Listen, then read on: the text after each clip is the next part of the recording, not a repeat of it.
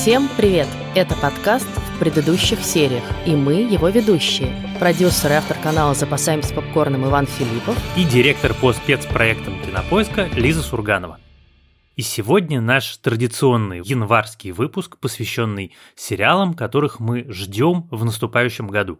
Как мы с Лизой уже, к сожалению, поняли, чаще всего этот выпуск оказывается довольно странным и сомнительным с точки зрения предсказаний, потому что сериалы, которые мы в итоге включаем в список лучших за год, очень редко те же сериалы, которые мы думали, что ждем в начале этого года. Да, но это связано с тем, что во всех сотнях вот этих списков, да, самые ожидаемые и самые интересные сериалы будущего года, которые выходят в западных российских изданиях, туда понятным образом попадают либо сериалы, которые довольно большие, и про них уже все знают давно, и про них понятно, что их ждут и что про них сказать, либо сериалы, которые выходят, ну, вот уже в ближайшее время, поэтому, на самом деле, сегодня будет много сериалов, которые выходят в конце января, феврале, марте, просто потому, что про них уже есть информация, уже запустилась рекламная кампания. И вот, как правило, как мы заметили, сериалы, там, начинающие выходить с лета, про них еще информации практически нет, поэтому их нет в этих списках, мы про них тоже ничего не слышали, но это совершенно не значит, что они не появятся в нашем подкасте, а, скорее всего, конечно же, появятся, потому что, ну вот в прошлом году, да, мы записали выпуск про сериалы, которые мы ждем, в итоге, там, по-моему, половину только мы обсудили в полноценных выпусках, если не меньше. И куча сериалов просто посыпалась на нас вообще из ниоткуда, да, то есть про них мы даже ничего не слышали. Но это совершенно нормальная ситуация, связанная как бы с циклом выпуска сериалов, подготовки, разогрева аудитории э, продюсерами, ну и так далее. Да, и я на самом деле люблю такие маленькие сюрпризы, потому что в начале года ты действительно ждешь главных блокбастеров. Поэтому мы можем на самом деле про эти два главных блокбастера в начале коротко сказать и, в общем, к ним больше не возвращаться. Два главных, самых якобы ожидаемых, хотя на самом деле нет, правда ожидаемых сериала две тысячи двадцать второго года – это новая история с вселенной «Властелина колец» и приквел к «Игре престолов» под названием «Дом дракона». Понятно, что это очень дорогие, очень амбициозные, очень сложнопостановочные и масштабные сериалы, которые мы все непременно посмотрим. Но вот если говорить за себя, то я их сознательно и подчеркнуто не жду, потому что завышенные ожидания, по моему богатому опыту, всегда играют злую шутку. Я лучше буду думать, что это какая-то полная хрень, фигня, и ничего не получится, и обманусь в плохих ожиданиях, ожиданиях, чем буду себя накручивать. Вот, приквел «Игры престолов», в котором замечательные артисты, которые во вселенной придуманы великим Джорджем Мартином, потом окажется, что это какой-то пшик, и, в общем, будет обидно. Ну да, давай просто скажем, что сериал по «Властелину колец», точнее, это тоже как бы некоторый приквел, да, к, к, к истории «Властелин колец». Вот сейчас стало известно его название «Властелин колец: Кольца власти». Все уже хихикают над тавтологией прекрасной. Ну, в общем, собственно, как раз про ту эпоху в истории Средиземья, когда эти кольца были созданы. Вот, он выйдет на Amazon Prime, и это действительно самый амбициозный их проект на сегодняшний день. Только на первый сезон они потратили больше там, четыреста миллионов долларов. Это какие-то баснословные цифры даже по меркам западных сериалов. Ну, а «Дом драконов», как и «Игра престолов», собственно, будет выходить на эйч би о, а в России в Амедиатеке. Но я думаю, что про эти два сериала вы уже и так все слышали, вы точно их посмотрите и без наших рекомендаций, поэтому задерживаться на, на них не будем. И перейдем к третьему, на самом деле, хиту, я думаю, тоже не менее ожидаемому и тоже уже на, достаточно раскрученному. Это, конечно, сериал по игре э, Last of Us, по-русски он называется «Одни из нас». И это экранизация вот этой великой игры, состоящей из двух частей, про мир после зомби-апокалипсиса, в котором одинокий контрабандист пытается спасти и вывести из зоны карантина необычную девочку, которая как бы обладает некоторым иммунитетом к тому, что вообще происходит вокруг. Там играет Педро Паскаль и Белла Рэмси, собственно, в главных ролях. И нам, конечно, отдельно интересно, особенно, я думаю, Ване, посмотреть на него, потому что пилот этого сериала снимал наши с вами соотечественники, режиссер Кантемир Балагов, который снял «Тесноту» и «Дылду», и оператор Ксения Середа, с которой он тоже работал на фильме «Дылда». Ну и, конечно же, важно, что в разработке сценария сериала участвует наш любимый Крейг Мейзин, который вообще бог сериального производства после «Чернобыля». И поэтому всему мы очень ждем этот проект. Но я, конечно, жду этот проект. Ты совершенно права. Я, конечно, его жду из-за Кантемира, и мне очень интересно. Я нежно люблю Кантемира режиссера и Кантемира человека, это мой товарищ. Но если бы Кантемир не снимал первую серию, я бы этот сериал ждал все равно больше всего на свете, потому что «Одни из нас» — это великая игра не в смысле даже игровом, а в смысле, что это невероятного качества драматургии, это такая большая литература. Люди, которые много играют в компьютерные игры, они, наверное, это как раз легко, в общем, могут понять. Я сейчас играю в игру, которая называется Days Gone, у которой ровно та же самая завязка. Это Америка постапокалипсиса, зомби, тддым, тддым. И вот ты в нее играешь, и ты чувствуешь, в чем разница между Days Gone и Last of Us, потому что Last of Us в первую очередь не про зомби и не про мир. Это в первую очередь про людей, и там есть вот эта вот невероятная история отношений и, разумеется, невероятный финал. И я почти уверен, что концовка сериальная будет такая же, как концовка игровая. Даже зная, чем закончится, все равно очень хочешь это увидеть, даже не из-за кликеров, не из-за невероятного мира, не из-за чего-то еще, а просто из-за отношения главных героев. Потому что, ну, вот это такая драма, и понятно, почему это эйч би о. Как Ваня сказал правильно, это эйч би о, пока мы не знаем дату его выхода, но, естественно, сериал будет доступен в медиатеке и, я надеюсь, в нашей совместной подписке плюс мульти с медиатекой. Ну и, конечно же, линейка целая блокбастеров, но мы не знаем, будут ли они, конечно, блокбастерами или нет. Это все новые сериалы из вселенной Marvel. Там будет и «Женщина-Халк», и «Мисс Марвел». Про «Мисс Марвел» мы рассказывали как раз год назад вот в этом же выпуске, но его потом подвинули на две тысячи двадцать второй год, и он довольно скоро выйдет. Что там еще будет? Если говорить немножко шире, не только про Marvel, а в принципе про сериалы Disney+, то у них на этот год заявлено четыре таких главных пока премьеры. Это упомянутые тобой «Мисс Марвел», «Женщина-Халк», «Лунный рыцарь» и новый сериал из вселенной «Звездных войн», который называется «Оби-Ван» и который, соответственно, посвящен приключениям Оби-Вана Кеноби. Мне кажется, что это на самом деле такая занятная линейка. «Мисс Марвел» — первый мусульманский супергерой, «Лунный рыцарь» — первый еврейский супергерой вселенной Marvel. Это же на самом деле такие какие-то классные штуки. Я, конечно, «Лунного рыцаря» жду больше, потому что Оскар Айзек, даже но, с другой еврейский? Стороны... Он же египетский. Ты, значит, ты не погрузилась, я погрузился.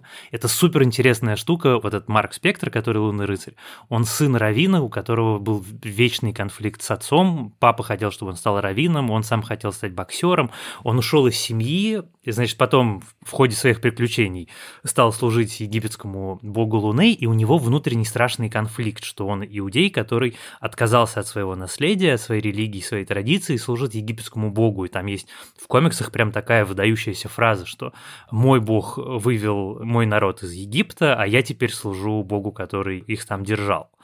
Правда, я тут должен поправиться, что это комиксовая линия. Я не знаю, оставят они ее в сериале или нет, но если оставят, это, мне кажется, будет гораздо интереснее. Ну и там, конечно, еще важная штука, что у персонажа Марка Спектора диссоциативное расстройство личности, поэтому там будет, наверное, помесь сплита, да, если вы смотрели этот фильм с Маковоем, древнеегипетских мифов, марвеловских трюков. Ну, в общем, звучит как очень интересный сериал. Такая гремучая смесь.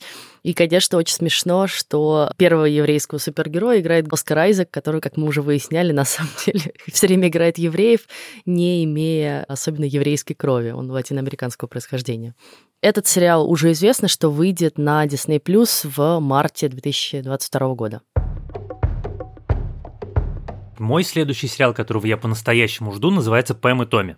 Если вы не знаете историю, то это сериал про то, как двое жуликов, одного из которых играет Сет Роген, украли у музыканта Томми Ли и его жены, актрисы Памелы Андерсон, их секс-кассету. И дальше, соответственно, продали ее онлайн, и это был такой знаковый момент, такое, на самом деле, историческое событие, которое во многом предопределило мир, в котором мы сейчас живем, с точки зрения развития медиа, с точки зрения граний дозволенного, на самом деле, с очень разных сторон.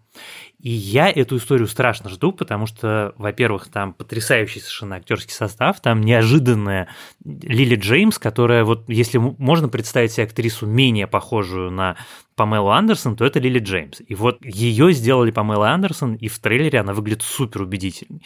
Там Себастьян Стэн, замечательный, которого мы все знаем как Зимнего солдата в комиксах Marvel, который играет Томми Ли, тоже он просто как две капли воды похож на себя. Но главное, что это сериал, который снял замечательный совершенно режиссер, автор фильма «Я, Тоня». И мне страшно понравился фильм, и я понимаю, как он умеет рассказывать такие человеческие напряженные истории, супер классный трейлер. И вот этот сериал я прям жду очень сильно. Это, наверное, у меня на первые там, шесть месяцев самый мой ожидаемый сериал. Ну, я не знаю, я, безусловно, читаю про него во всех списках в западных российских изданиях, но у меня совершенно не вызывает никакого личного интереса, потому что я довольно равнодушно отношусь к этой истории, к Памеле Андерсон.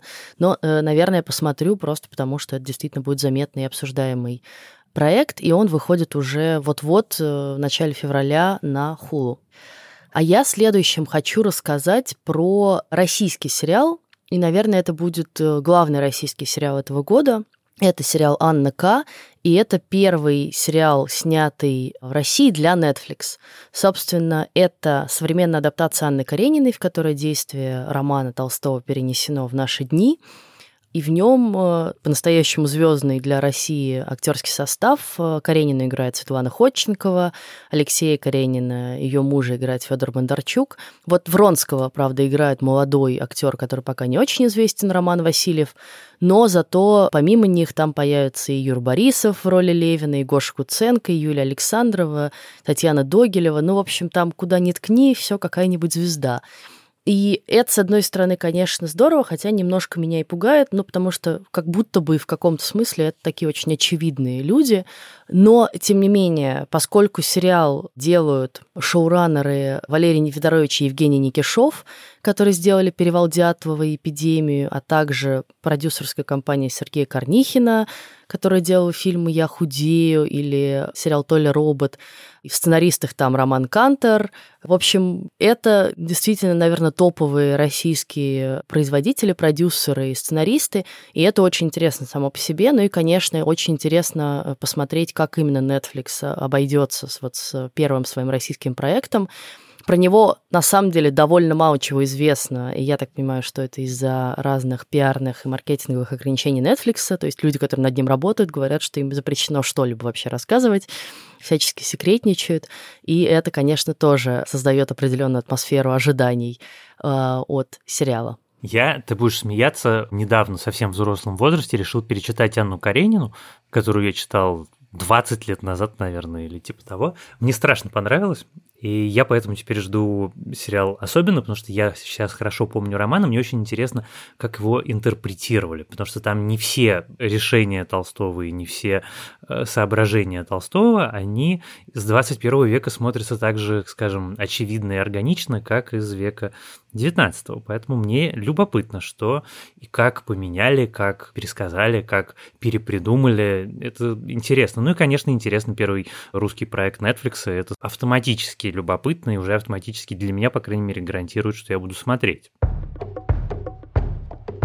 Знаешь, что я хотел следующим пунктом назвать? Я хотел следующим пунктом назвать «Позолоченный век», сериал, которого мы с тобой ждем, кажется, вместе с одинаковой силой. Для меня это точно один из пяти самых ожидаемых сериалов, потому что его написал автор «Аббатства Даунтон» Джулиан Феллоус. И с момента, когда сериал «Аббатство Даунтон» закончился, у меня в моем сериальном мире образовалась такая лакуна.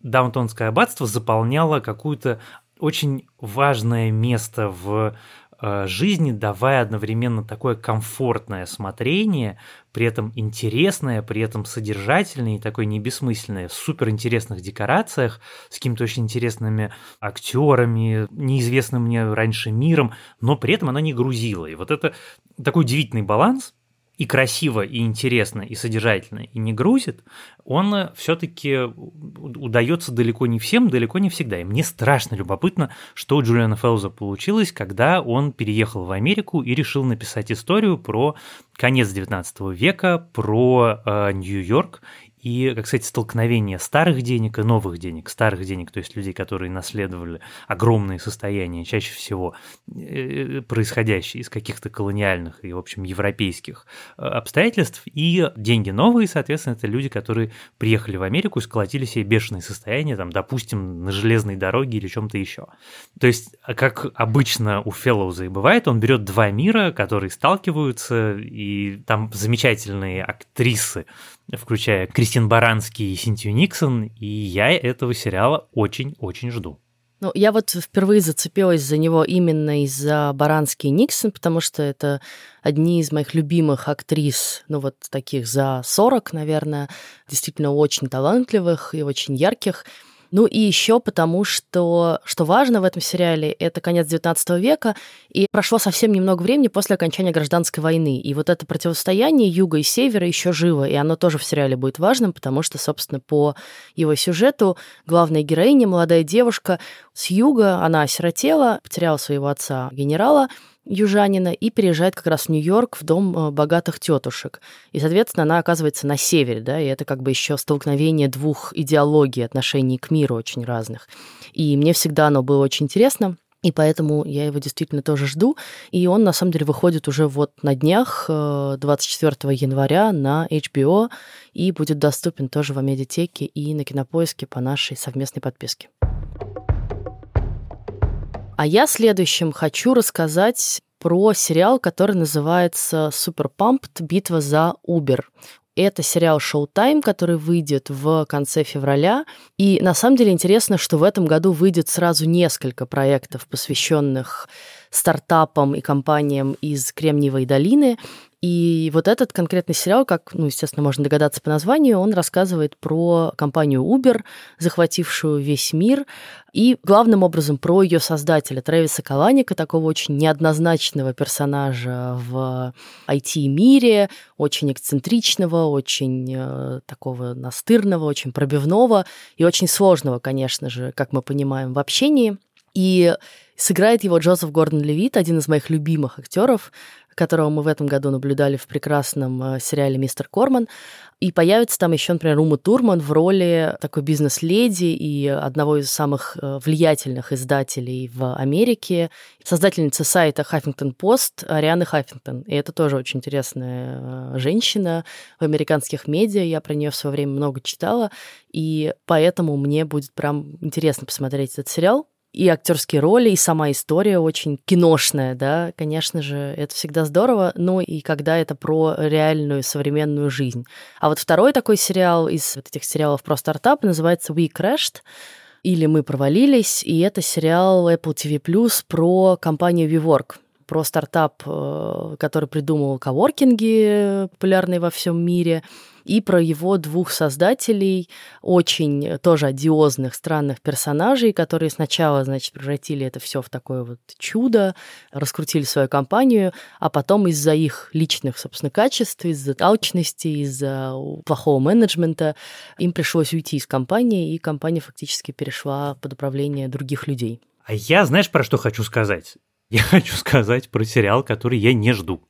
Вот его все ждут, и про него очень много пишут, и про него бесконечно издания, которые я читаю, пишут, как мы ждем «Песочного человека» Нила Геймана на Netflix, и в Твиттере пишут, и в Инстаграме пишут, ах, Нил Гейман принимал активное участие в экранизации своего сериала по легендарным комиксам о «Песочном человеке». Так вот, я Сэндмана категорически не жду ровно по этой причине, потому что опять пустили Нила Геймана рулить сериалом, даже не столько рулить, сколько как бы принимать какие-то творческие решения и иметь право голоса. Я по опыту «Американских богов» и «Благих знамений», двух моих любимейших книжек, из которых сделали далеко не идеальные сериалы, все-таки считаю, что как бы Геймана нужно вежливо ставить в титры, давать ему огромную кучу денег, может быть, вдвое большую кучу денег, даже, может быть, грузовик денег, но при этом гнать со съемочной площадки из райтерс-рума и вообще никогда не пускать близко к производству сериала, потому что он пытается сделать из телевизионной драматургии книжную драматургию, это никогда не получается, это получается какие-то буквальные вещи. Я, если и жду «Песочного человека», то скорее с ужасом. Я тоже не жду этот сериал, просто потому что я наверное, странный человек, достаточно равнодушна к творчеству Нила Геймана, и поэтому не смотрела «Американских богов», а «Благие знамения» посмотрела благодаря тебе.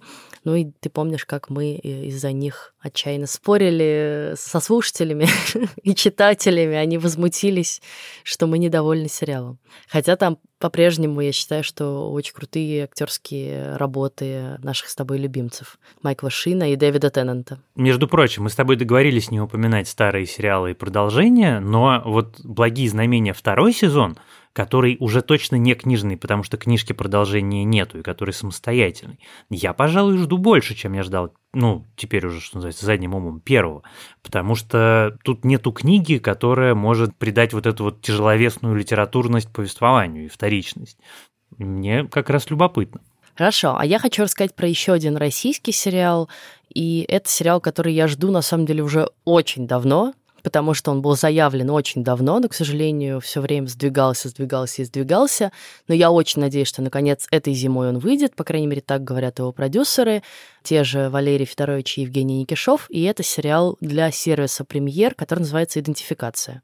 На самом деле, ну вот мы с Ваней уже видели первую серию его два года назад аж на Берлинском кинофестивале. Кто-то видел ее еще раньше. У него такая долгая и сложная судьба, но вроде он, наконец, доедет до экранов.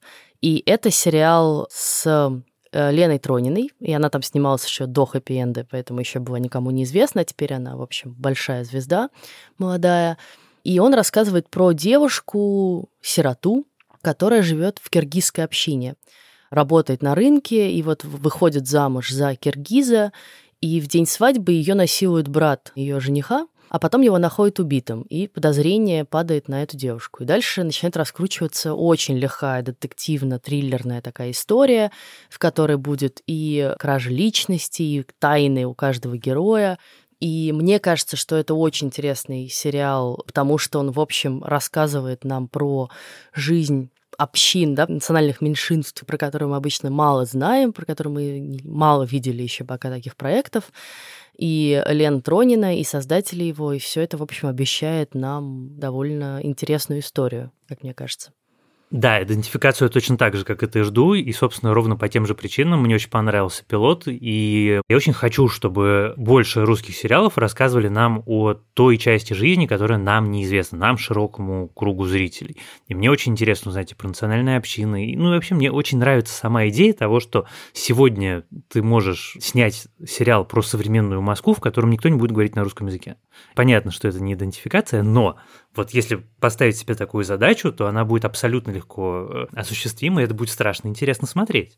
Мне кажется, в первую очередь людям, которые на русском языке говорят. А у меня из русских сериалов, ты будешь смеяться, я очень жду сериала «Кинопоиск» про группу «Король и Шут».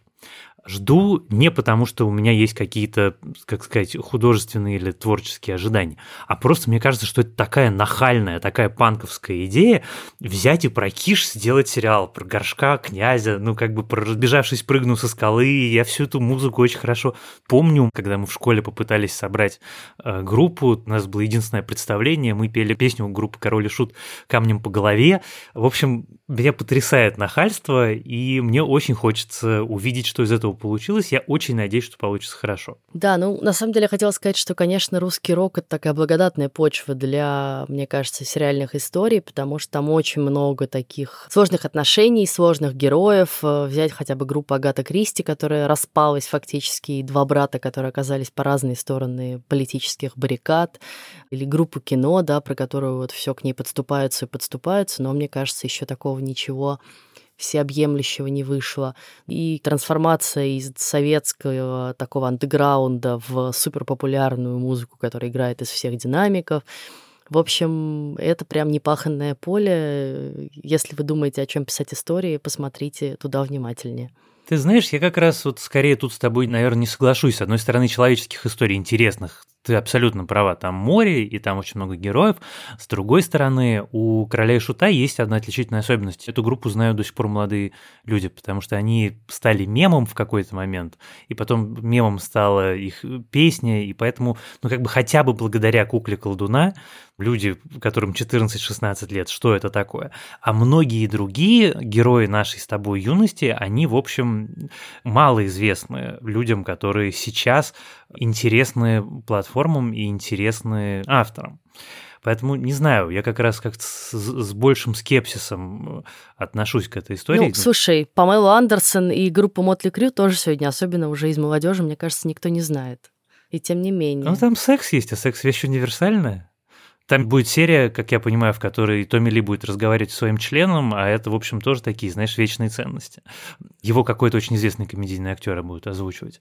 Так вот, у меня просто недавно был очень смешной пример, когда я выяснил, что в дуэте Дани Милохина и Ильи Лагутенко мне, детям, нужно объяснять, кто такой Илья Лагутенко.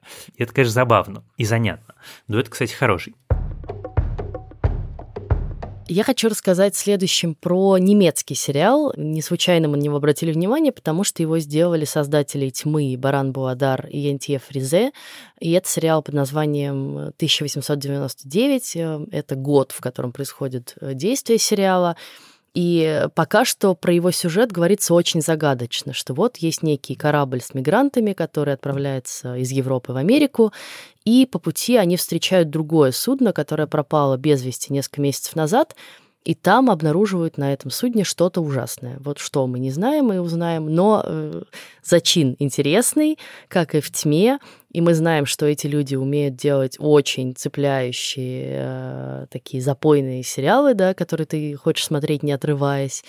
Там многонациональный актерский состав, и все актеры якобы играют на своих языках, то есть такой действительно кипящий котел, которым стала Америка, да, для иммигрантов.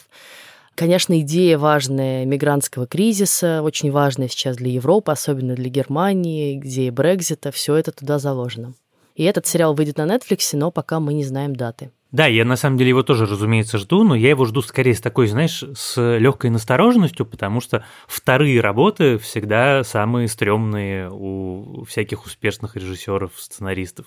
После большого успеха все ждут повторений, и все живут с завышенными ожиданиями. Вот сейчас нам дадут новую тьму, а вдруг это будет не новая тьма.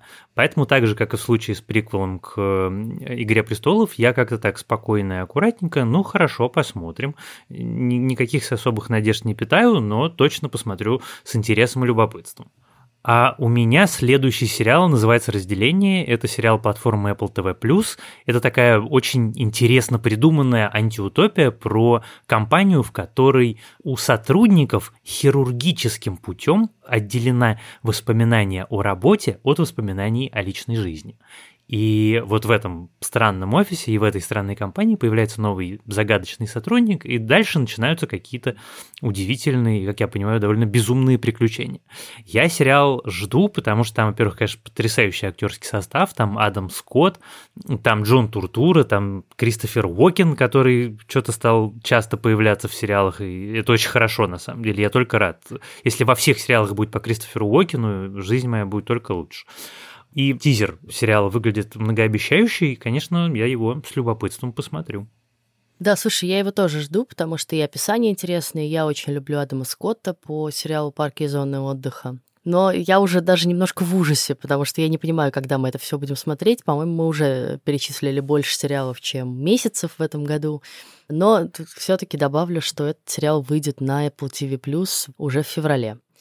Хорошо, а я следующим хочу рассказать про последний российский сериал в моем списке. Это тоже сериал «Кинопоиска», и, ну, здесь понятно, что я должна сразу оговориться, что у меня есть некоторый конфликт интересов, но, тем не менее, даже если бы он не был сериалом «Кинопоиска», я бы все равно его обязательно посмотрела, потому что это сериал про первую в эс эс эс эр вспышку ВИЧ. Он рассказывает про Советский Союз, восьмидесятые годы, про город Элисту, с которого действительно началась эпидемия ВИЧ.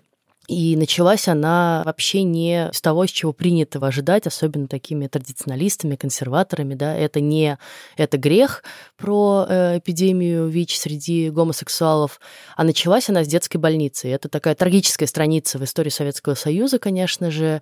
Более того, многие люди, заставшие эту историю, до сих пор живы, поэтому она такая еще достаточно актуальна. И, конечно же, она актуальна просто потому, что у нас на самом деле продолжается эпидемия ВИЧ. Вот если вы смотрели или документальный фильм Юрия Дудя про это, то вы, наверное, это понимаете хорошо. Сериал называется «Нулевой пациент». Сценарий к нему написал Олег Маловичко, который писал «Метод» и сериал «Хрустальный», вот прогремевший в прошлом году. А среди режиссеров там Евгений Стычкин, актер, это его, по-моему, режиссерский дебют. Но я очень люблю его как актера, и мне будет очень интересно посмотреть, как он, собственно, снимает. Сериал выйдет уже весной двадцать второго года на Кинопоиске. Ты знаешь, я его тоже жду, потому что мне тоже это ужасно интересно, и вообще мне нравится, когда наши сериалы, ну, мы с тобой про это много говорим, когда наши сериалы рассказывают какие-то такие истории, которых ты от них не ожидаешь. Вот это прямо очень мне всегда любопытно. Ну, а сейчас время для нашей новой рубрики. Мы решили, что в каждом выпуске мы будем коротко вам рассказывать о каком-нибудь очень интересном, известном или малоизвестном сериале, который можно посмотреть на Кинопоиске, в основном по подписке «Плюс», но иногда и по нашим совместным подпискам с Амедиатекой или с Море ТВ. И вот сегодня ровно такой случай, и мы хотим рассказать вам про сериал «Миротворец» или «Писмейкер», который как раз выходит в совместной подписке с Амедиатекой. Если вы смотрели фильм «Отряд самоубийц», последний Джеймса Ганна, то вы знаете, кто такой Миротворец, один из самых одиозных супергероев последнего времени, человек, который с голубем мира на груди мочит всех и вся, и этот сериал рассказывает нам его сольную историю, которая, собственно, происходит ровно после событий фильма «Отряд самоубийц». Миротворец в нем таки выжил, и теперь его нанимают в новую банду убийц и на секретное задание некоторое. И Миротворец сталкивается с кризисом личности среднего возраста и пытается переосмыслить мыслить всю свою жизнь и миросознание. Самое важное, что нужно знать про сериал «Миротворец», это даже не его сюжет. «Миротворца» придумал, написал и снял несколько эпизодов замечательно, если не сказать, один из лучших современных жанровых режиссеров Джеймс Ганн, автор «Стражей галактики» двух частей, автор как раз «Отряда самоубийц», автор еще множества замечательных фильмов. И «Миротворец» — это такой чистый, концентрированный Ганн. Если вы любите этого режиссера, если его чувство юмора вам близко и его подход к драматургии вам близок, вы получите от «Миротворца» огромное удовольствие. Ну и, конечно же, это тот сериал, которому мы посвятим еще и отдельный выпуск, потому что он абсолютно точно этого заслуживает. А пока смотрите его на Кинопоиске.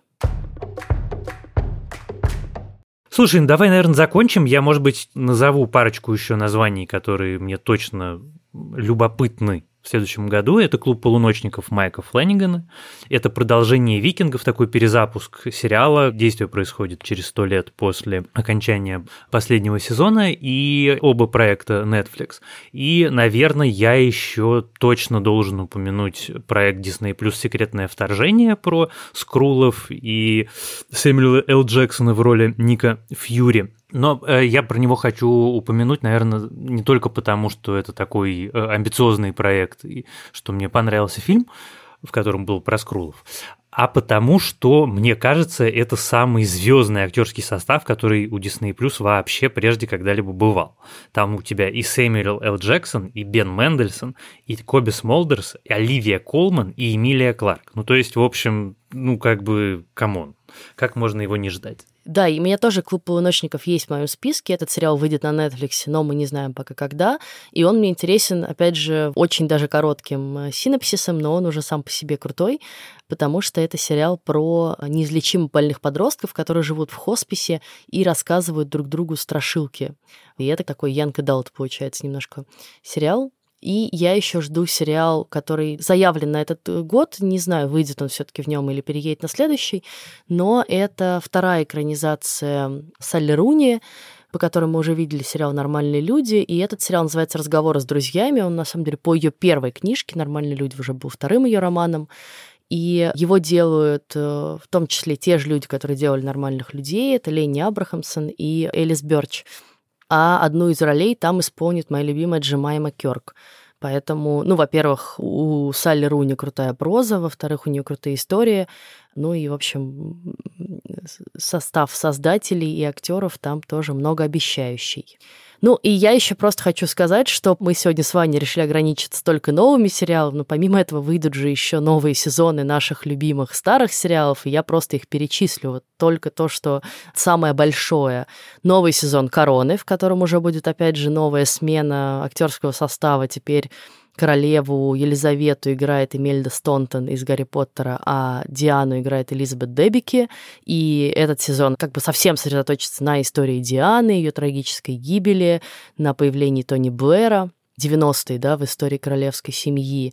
Новый сезон «Очень странных дел», в котором мы будем видеть э, Совет Раша. Новый сезон «Миссис Мейзел», которую я продолжаю смотреть, несмотря на все мои сложные к ней отношения. Новый сезон «Russian Doll». Матрешка, да. «Тед Лассо». Финальный сезон «Острых козырьков». Я думаю, что нам с тобой придется их все-таки обсудить уже. Однозначно. И еще второй, второй сезон «Эпидемии», тоже один из моих любимых российских сериалов, развитие всей этой истории. Очень интересно, что там дальше произойдет. А еще «Мандалорец», а еще «Бриджертоны», а еще «Лучше звоните Солу». А, еще второй сезон «Семейного брака», где тоже поменяется актерский состав. Теперь, собственно, вот эту пару будет играть Патриша Кварксон и Брэндон Глисон. И просто ради этих двоих уже я готова Ой, смотреть абсолютно. Этот сериал. Слушай, подводя неутешительный итог, с одной стороны, вот я недавно читал в Variety, сто сорок миллиардов, миллиардов долларов потратят девять главных ай ти и медийных компаний на создание контента в этом году.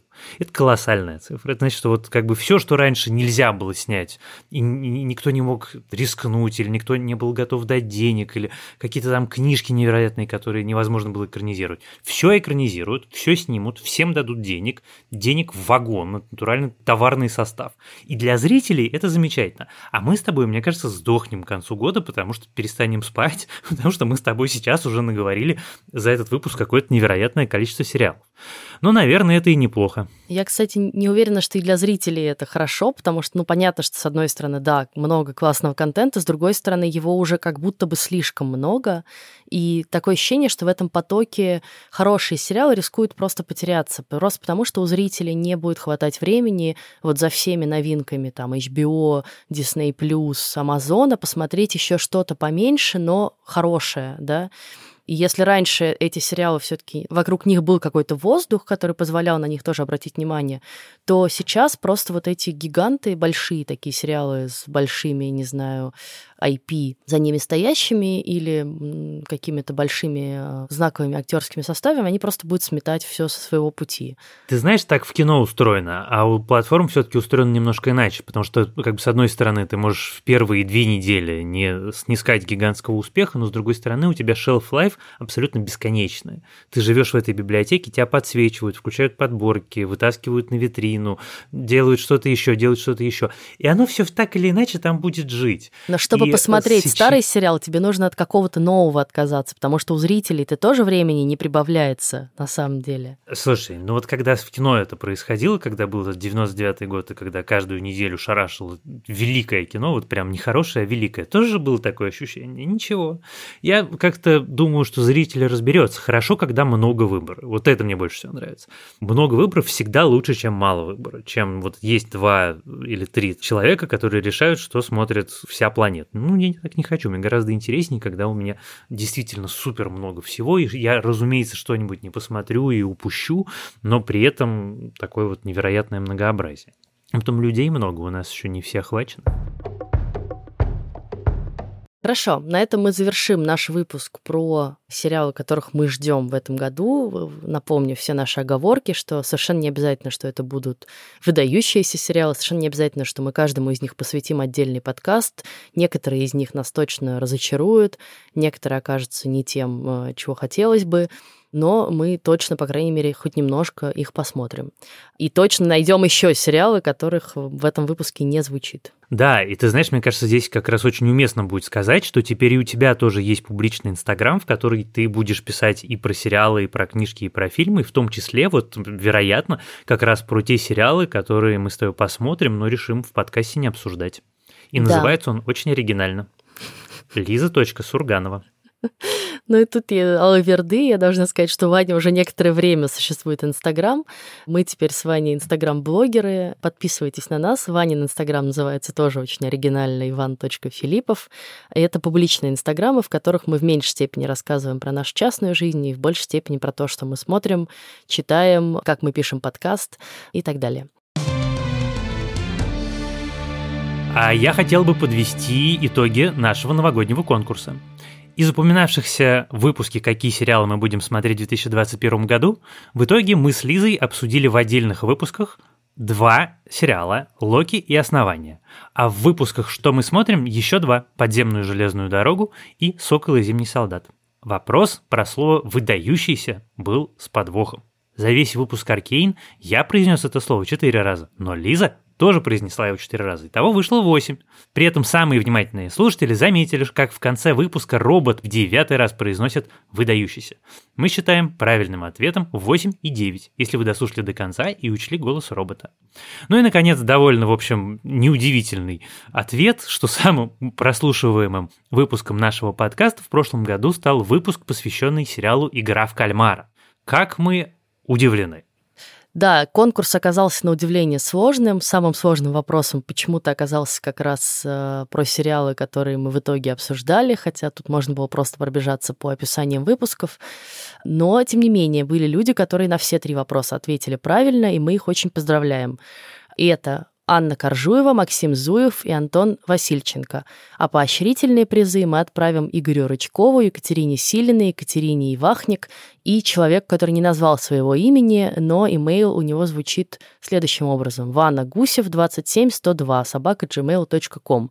Ванна Гусев, ответьте нам, пожалуйста, наш продюсер Лена Рябцева уже вам написал письмо.